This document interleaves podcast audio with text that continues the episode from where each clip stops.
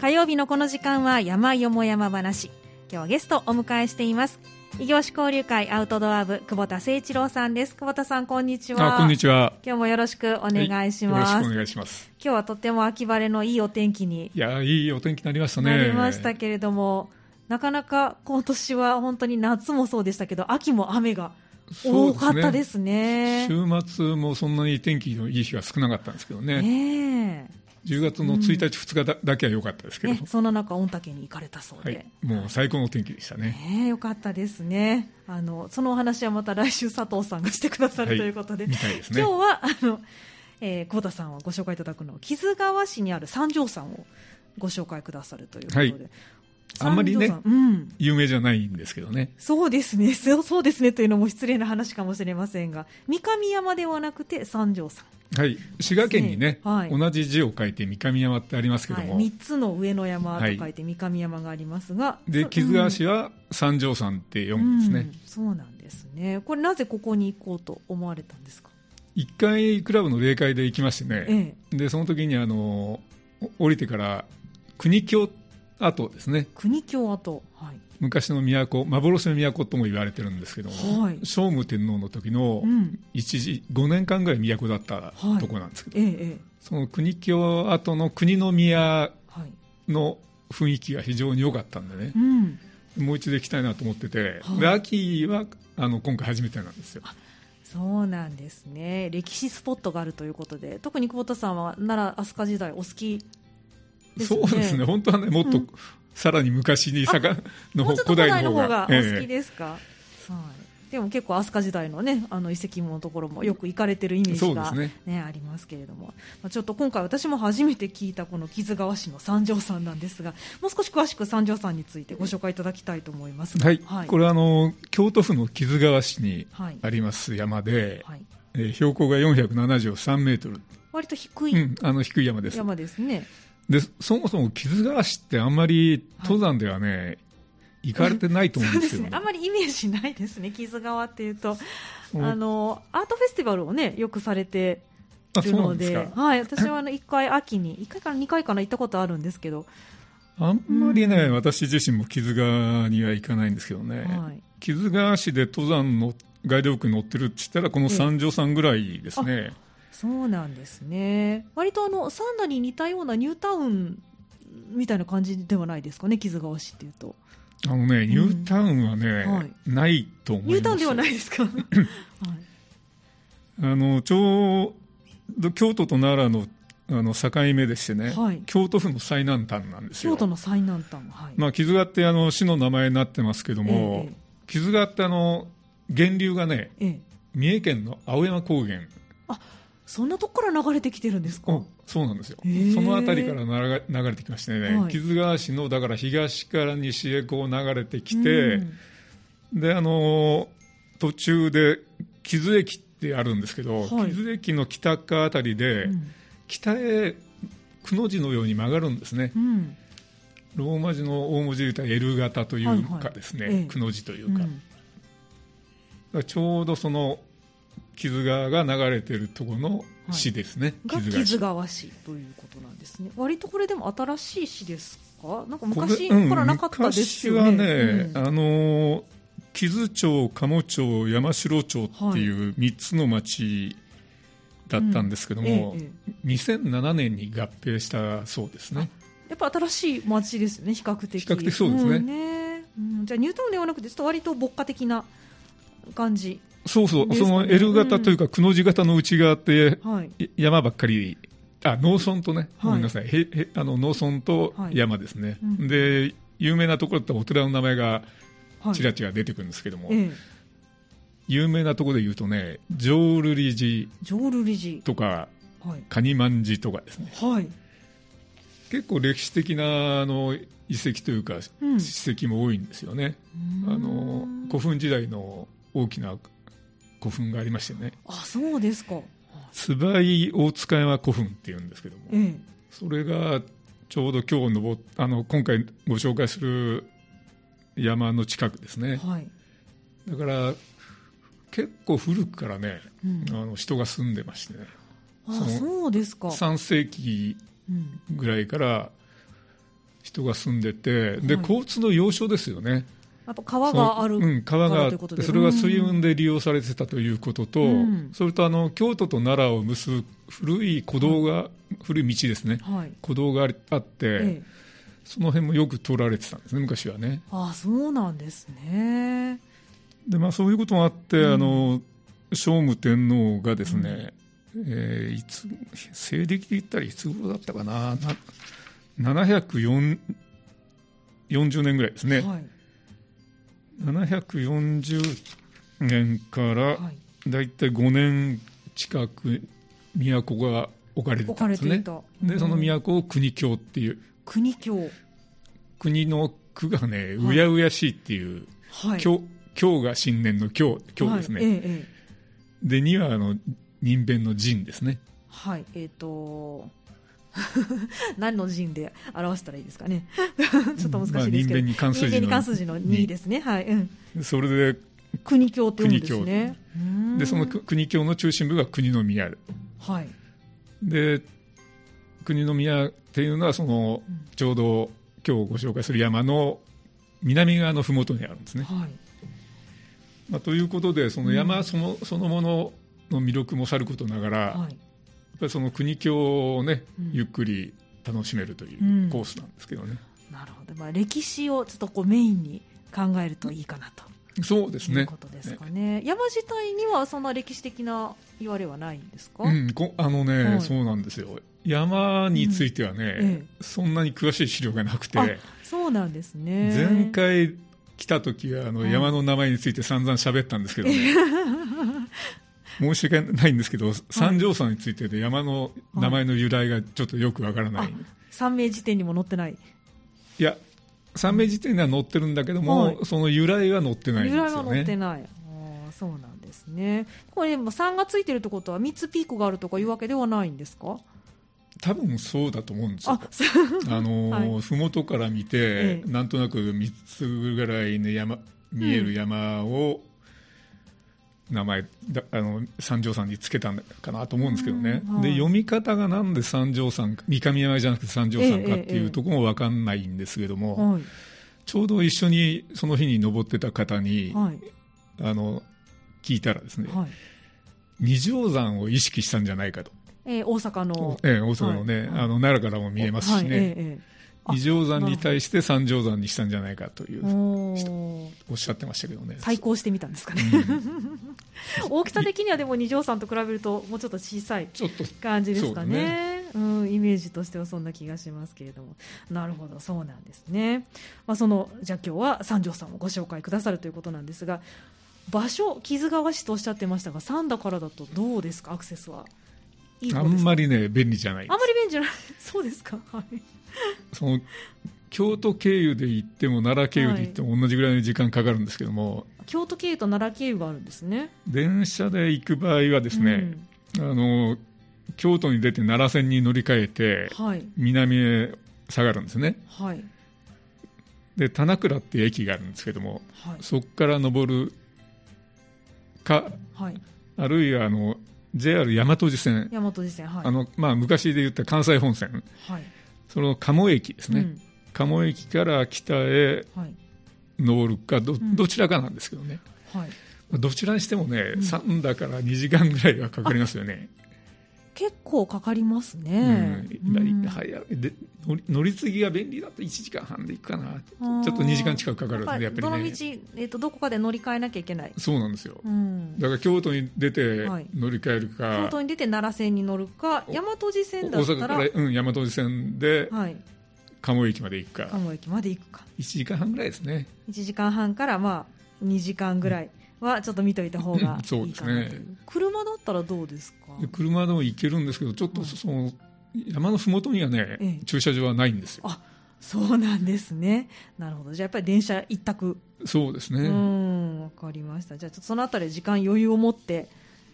行った方がそうなんですよ、いいかもしれない、うんだから、多分三段の人はあんまり行かないと思う、 そうですか。まあでもなんかのんびりね、電車旅みたいな形で行くのもいいかもしれないあですね。乗り鉄さんにはおすすめねですよね、かもしれないですね。はい、わかりました。大体あの、歩いた時間としてはどれぐらいのコースタイムなんですかえー鴨駅から登っても棚倉に、から登っても大体4時4時間間ちょいぐらいのはい時間になるんですけどえね、えええ、じゃあまあ朝から行って、夕方もう帰ってくるっていそううそうあのサンダーだったらもううん一1日潰れるんでねすけど、うんまあ、でもそれぐらいの目安で行けばあの十分歩ける、そうですねねということです、ね、山自体はね、うんそんなにあの初心者向けのはいあの危険なところないあ安全な道ですからね,、ね、標高も473っておっしゃってましたからそんなそうですに、そうでね、す高くもないですし、危険箇所もないということですので、まあ、ゆったりのんびり、えー歴史観光に行くのにおすすめというそうですでねすね。はい、わかりました。ではあの後半にその実際歩かれたコースと見どころと伺っていきたいと思いますので、はいわかりました後半よろしくお願いします。今日の山よも山話は、異業種交流会アウトドア部の久保田さんをお迎えして、木津川市の三条さんご紹介いただいています。久保田さん、後半もどうぞよろしくお願いしはます。いよろしくお願いしますそうなかなかね、三だからだとアクセスが難しいところもあるというお話があったんですけれども、そうですまあ、東西線でも行けなくもない、はい傷まで行っねて,、木津まで行ってあの塗り替えがうまくいけば、はい、そそっちでも大丈夫ですね ということで、ちょっと乗り換えをきちっとしていけば、まあまあスムーズに、ね、楽しめるのではないかなと思いますが、まあ、この今回の三条さん、歴史的なスポットが多いということで、それも見どころの一つだそうですけれども、実際に歩かれたコースをまずはご紹介いただきましょうか。はい、はいえー今回歩いたのはその JR 奈良線の棚棚倉駅で降りてですね、はい、でそこからあの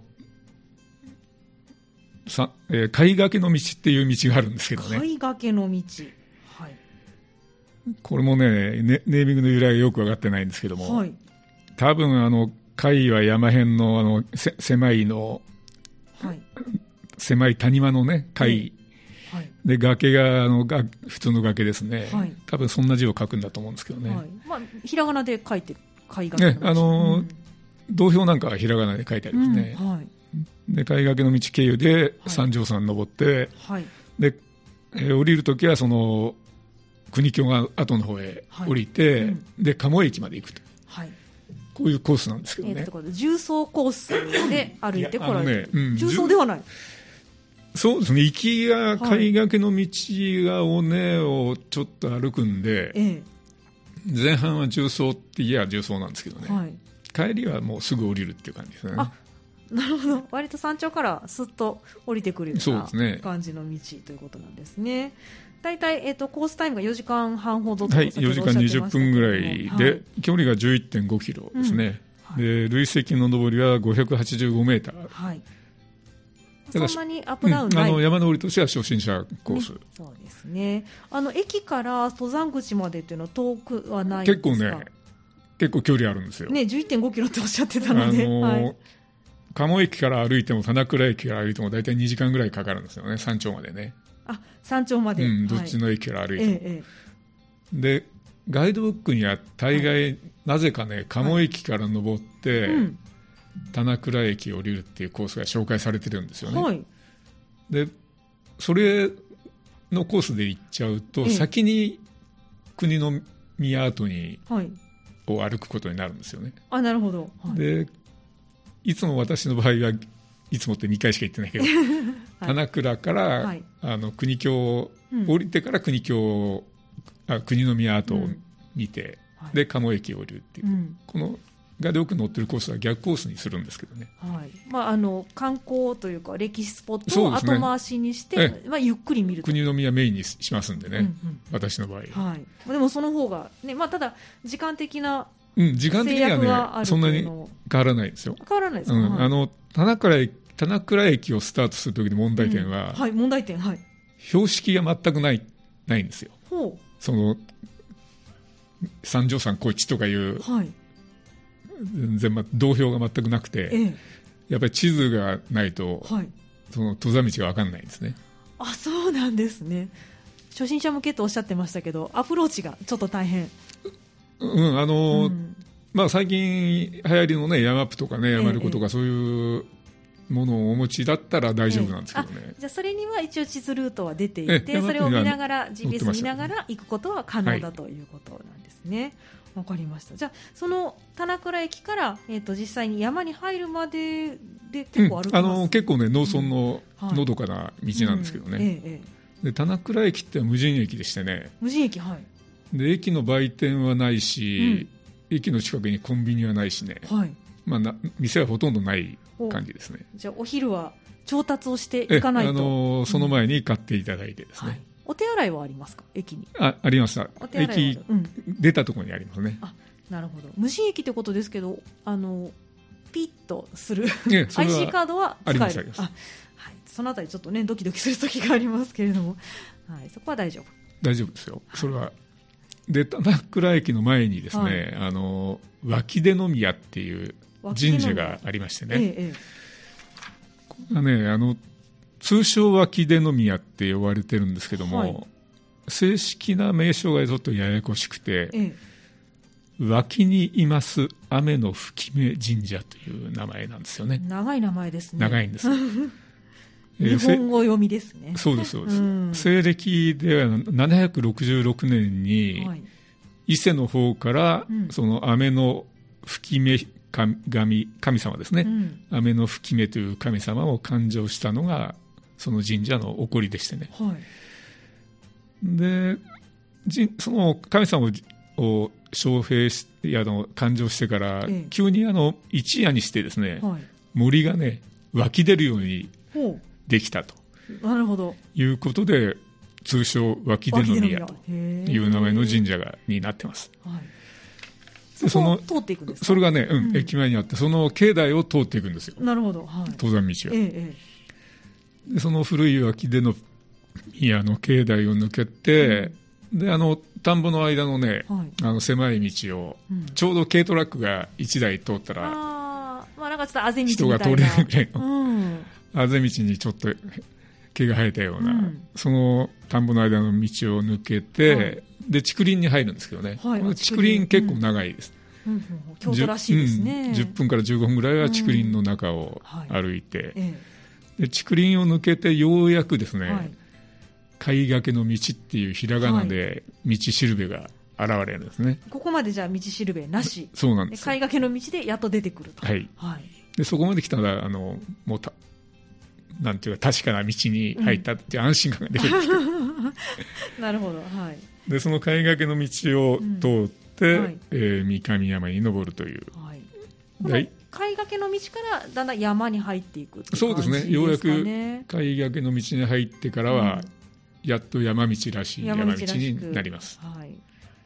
これはそんなに時間かからないんですか三上、あの、三条さんの山頂まで貝掛けのう道ん入っ貝てか掛らけはの道に入ってからだったらもう30あ分ぐらいですかね、かなり早く登れてしまう。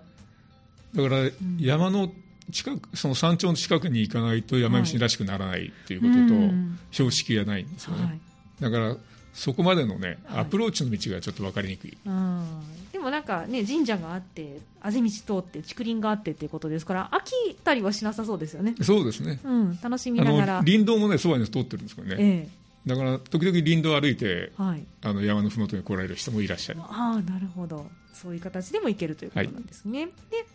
三条さんの山頂まで行かれてでここから今度は下山になるそうですそうです、うんはいでその三条山の特徴としては、まはあ、い展望がいいっていうことなんですけど、はいえ頂上にあの立派なね展望台がありましてね、えええあのも木造のちゃんと展望台があるんですねそうなんですよ、うんほとんど頂上は展望台で占められてるっていう 感じでそんな広くない頂上なんでそうですか 頑張って作ったんですねそうですねどんなところが見えるんですか、この木津川市というと、景色は。いあのね、奈良に近いっていうこともあるんで、ええ奈良盆地の方面南側が奈良盆地の方が見えるんですけどね、はいええあの大和三山のうちのねああはあはのあ耳なし山なんかがええ見えますね,、ね、以前ご紹介くださった、はい、大和三山も見える、うんで北は京都方面のあの遠くはまあ比叡山ぐらいまでねうん見えますねはいはい、いいですね、で南側のすぐ下はあのか鴨の鴨駅の方ですねええあの建物が見えますうんうん、で生駒方面とかねああ本当にじゃあ360度、そそうですねねあ眺の望が、ちょっと木が伸びてきたんでね、ええあの完全に綺麗には見えないんですけど、まあうんほほぼ360度っていう感じですね。そうなんですね。でも展望台があるということを結構そそこはねあの皆さんにとってうんじそう地元の人にとってはね、ね本当に手頃ないいコースみたいで、ねそうですね。で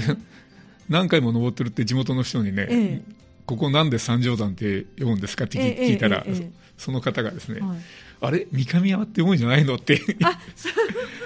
らその地元の方でもですね、はいまあ、ええたまたまその方ええはその三条山っていう読み方をするってのはご存じなかった、うーんあんまり有名じゃないんでしょうね、おそあらあくね。そうですか登られる方は多いけれどもそこまではという感じなんですかね、ま あ、でも手軽に行けますから、ね、お散歩がてら、そうですねね行かれる方も多いかもしれないですね360度展望ですから朝夕と楽しめそうですしねえいいですね、あそこはね。うんあのそんなに高い山ないんですけどね、傷がしってえね、えうんうんあの2番目に高いぐらいですね、そこがね。そうなんですねじゃあちょっと展望を山頂で楽しんでええ展望をゆっくり楽しんで、うんその後は、はいあの南の鴨駅に向かって降りるんですけど、えええ降りてすあのちょっと行ったところにあの怪獣戦寺というお寺があ寺りましておねっしゃってましたはい怪獣戦寺っていうのはどんな字書くかというと海海に住む山の寺ですね、なややこしいですね海に住む山寺はいうん、変わった不名思議な前な名ん前でですすけどね。うんこれも古くてですねえ、えー西暦735年ですね、はい。えー天平7年うんえー聖武天皇があの奈良の大仏造立平安祈願のためにですね、えあの良弁さんっていう有名なね、あのお坊さんに命じて建立したとえいうことなんですよ。うん面白いですね。なんか奈良の大仏の作るためのまあ安全祈願みたいなそうですそうです。形でまた別にお寺を建てるとそうなんですよ。不思議な感じがします。だからなうん735年っていうのはまだね、ええ国境に都が移る前なんですようんうね。んでもその場所におう寺んをた建てるということですかええら、やっぱりその時代の中では、あの辺の場所が非常に重要視されてた場所ですああね。なるほどそうなんですね。でその怪獣戦寺っていうお寺は、一旦まああのその後消失したらしいんですけども、えー鎌倉時代に再興されてですね、うんうんでその時に建った五重の塔がね、ええ国宝になってますねそうですか今も今も健残っ在てますで立派なねへえあの五重の塔があります、あそうなんですね。まあ、それだけでも見る価値があるんですけおどね、ーそうですか。なんか紅葉とかあるんですかここら辺。紅葉はまだね、はい今回行った時はまだだだったんですけど、ええ紅葉のシーズンもいいみたいですよ、ああやっぱりそうですよね、なんかお寺というと、そんなイメージがありますけれども、うん、ちょっとした山の中腹なんねでねえそうですよね、これが山の中腹えにえあるという、あのーうん山って言ってもその三条山の中腹じゃなくて、ええ三条山から一旦あの沢に降りてまた登った山の中腹です、ほうほうほうだからその山の名前はね、ええないんですよねうーんなるほど、だからちょ山頂には行かないんですけどもそのまあ、途中途中に、にある、え怪獣戦地があると、はいでそこでまあ五重の塔なんかを見てですね、ええであの楽しみの国境国境あ国境の国の宮はい後に降りるんですけど、はい、その降りる時の途中の道も非常にののどかな道でね、ええあの田んぼがあって、うん、建物少ないですね、本本当ののどかな農村風景でええね、えで地元の方があの空き地にコスモスをたくさえん植えてましてね、ああ、そうなんですね、ちょうどコスモスが綺麗に咲いてたシーズンなんですけど、うんうんうんはいコスモス畑の中に、え単なる空き地なんですけどえね、はいその国境跡っていううん、石碑が立ってるだけなんですよねあ何も今ない、へ今何もないですもう跡地だけ、えであの礎石がね、はいはい、あの残ってる場所もありええますえけど、ねえでその国の宮があった後に、うあの聖武天皇ってあのその聖武天皇の時代に3回か4え回えはい都を移してるんですけどね、うううんはい平城京からはい国境を移して、はいでその後の浪速の宮を移して、えそれからだいぶ前にご紹介した信楽の方えのはい、話ありましたね、はい、信楽の宮にええ移して、また奈良に戻った戻っといてう、くると。まあ、そういうふうに何回も遷都をしてるんですけどねこれはなんでこんなに何回も遷都するんですかね。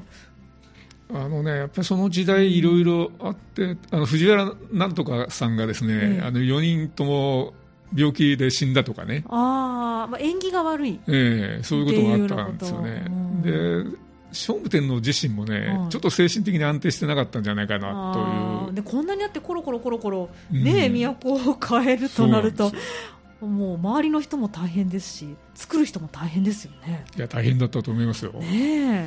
えでその国境はねたった5年間なんですけどね。ね少ないですよ短い期間ですよね。でもその平城京にあったうん大極天をですね、はいうつ移してちゃんと建ててるんですよね。そうですかだから立派な大極天があったという、その跡地ももちろん残ってましてうんうね、んってことはかなりこの国境跡っていうのは広い、広いですね、うんあの国境全体で見ると、うんあのもうあの辺の木津川市のかなりの部分を占めるんですけどあそうなんですね国の宮の跡だけでもうん結構広いんですよね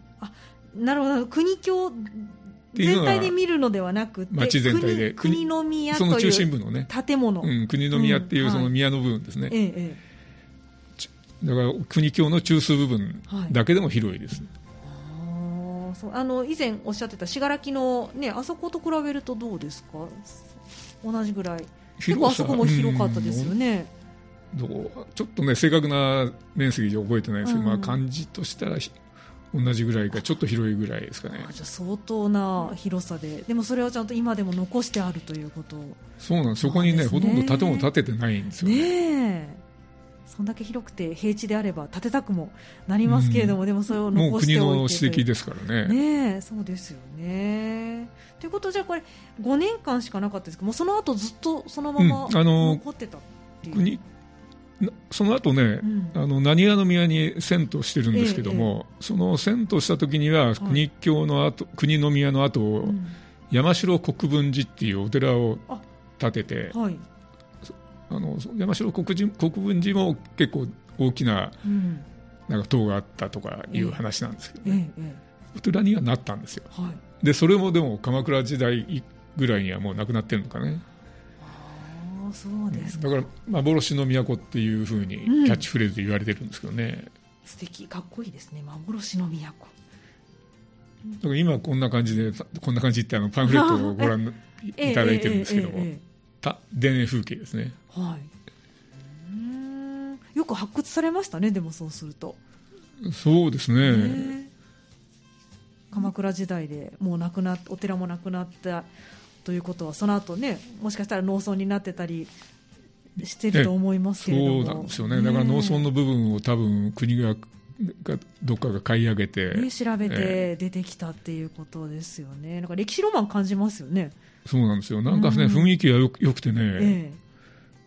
で2回目なんですけども、はい本当そこでのんびりするのがいいいいですねえあー中は自由に歩くことできるんですか、もう空き地で すからはいあの 自由時代 自由自在に歩くことができるということなんですね。あはい国の宮の跡があのそのええパンフレットに載ってましてね、えええ国の宮はね東西が560メーターえはい、で南北が750メーターわすごい広い、はい、で面積でいうと42ヘクタールですねちょっとピンとこないですね、このヘクタールっていうこのれがね。平城宮とねはい比較する表があるんですけども、ええ平城宮は120ヘクタールほうだからそれに比べるとまあ3分の1ぐらいですそうよねうん